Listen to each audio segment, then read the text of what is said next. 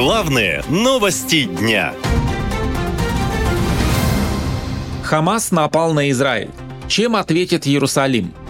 Утром 7 октября Израиль подвергся массированному ракетному удару со стороны сектора Газа. Сигналы тревоги звучали во многих городах страны, в том числе в Тель-Авиве и Иерусалиме.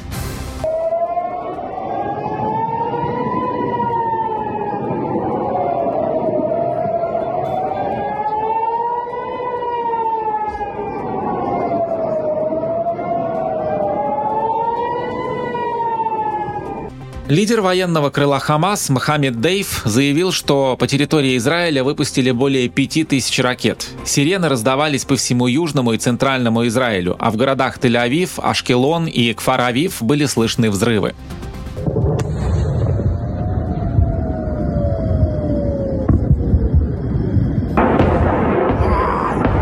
Над многими городами Израиля были зафиксированы клубы дыма. Обстрел продолжался около получаса. Армия призвала миллионы жителей южных и центральных районов Израиля оставаться в защищенных местах. В результате обстрела в израильских городах вспыхнули пожары. Есть погибшие и раненые. Снимки в соцсетях показывают горящие автомобили и поврежденные здания. Также известно, что боевики Хамаса пытались добраться до Израиля по морю на небольших лодках, и что необычно, несколько боевиков пересекли израильскую границу с помощью парашютов.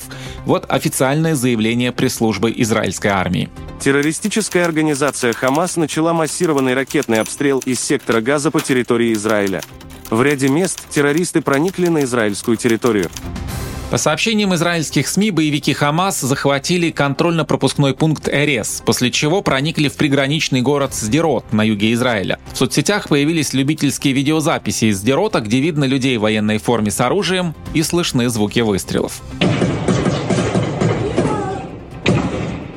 תזיזו את הראשים שלכם מפה, תזיזו, תזיזו את הראשים. גם אתה. אותי לא.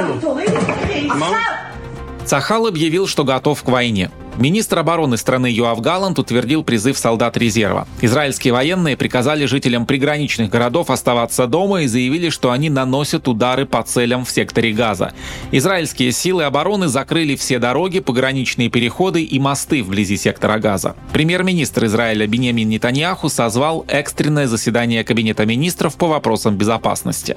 По словам экспертов, Хамас может обстреливать всю территорию Израиля, но ответ будет жестким. Ранее Иерусалим предупредил, что в случае агрессии командиры боевиков будут ликвидированы, говорит израильский журналист Цви Зильбер. Но Израиль передал им совершенно четкий месседж о том, что лидеры Хамаса в Газе — это Яхья Синвар, это Мухаммад Деф, это именно военные командиры Хамаса в Газе, будут ликвидированы. Если Хамас подключится к обстрелам, то Израиль их ликвидирует, даже несмотря на возможные жертвы среди мирного населения.